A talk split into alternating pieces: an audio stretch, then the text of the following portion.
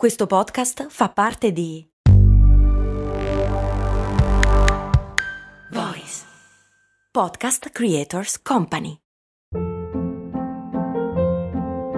Hold up. What was that? Boring. No flavor. That was as bad as those leftovers you ate all week. Kiki Palmer here, and it's time to say hello to something fresh and guilt-free. Hello Fresh. Jazz up dinner with pecan-crusted chicken or garlic butter shrimp scampi. Now that's music to my mouth. Hello Fresh. Let's get this dinner party started. Discover all the delicious possibilities at hellofresh.com.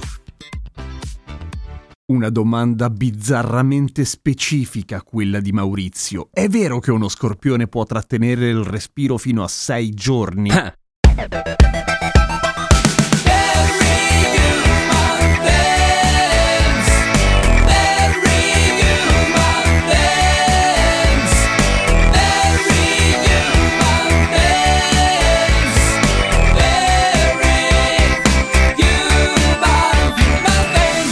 Allora, intanto quando si parla di artropodi, quindi in questo caso arachnidi o anche gli insetti, non si può veramente parlare di trattenere il respiro dal momento che non hanno veri e propri polmoni. E comunque la risposta a se uno scorpione può sopravvivere senza respirare per sei giorni è ne. Un paio di giorni sì, però. E in alcune zone del mondo, tipo l'Arizona, gli scorpioni in piscina sono effettivamente un problema, nel senso che gli scorpioni si tuffano in acqua non perché siano degli ottimi nuotatori, anzi fanno schifo a nuotare, semplicemente perché è molto probabile che camminando nei dintorni di una piscina vedano galleggiare qualche insetto e gli venga fame e cercano di raggiungerlo, ma poi c'è l'acqua e allora cosa fanno? Affondano e rimangono sul fondo della piscina per un paio di giorni vivi, pronti a pungere chi entra nella piscina e cammina sul fondo. Ma a proposito di leggende metropolitane sugli insetti e gli artropodi, è vero che uno scarafaggio può sopravvivere settimane senza testa?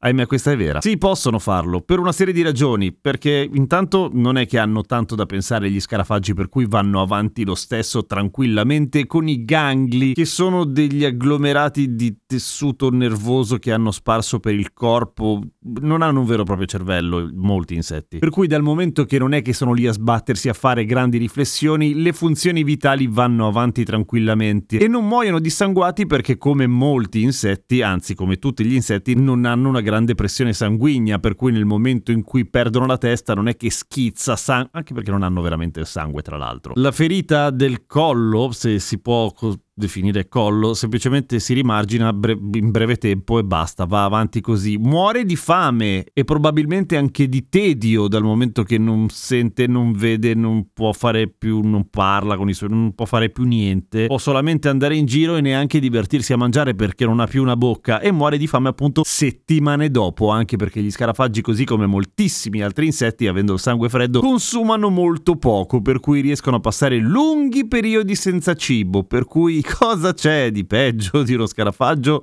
Lo scarafaggio senza testa. C'è anche un'altra domanda che fanno tutti sugli scarafaggi, ma perché hanno le ali se non possono volare? Possono. Come avevo già detto una volta, è che di solito non hanno voglia, ma se ne hanno, possono volare. Lo so perché me ne sono preso uno gigante sul coppino una volta a Cuba e ho quasi sboccato dallo schifo. Vabbè. A domani con cose molto umane.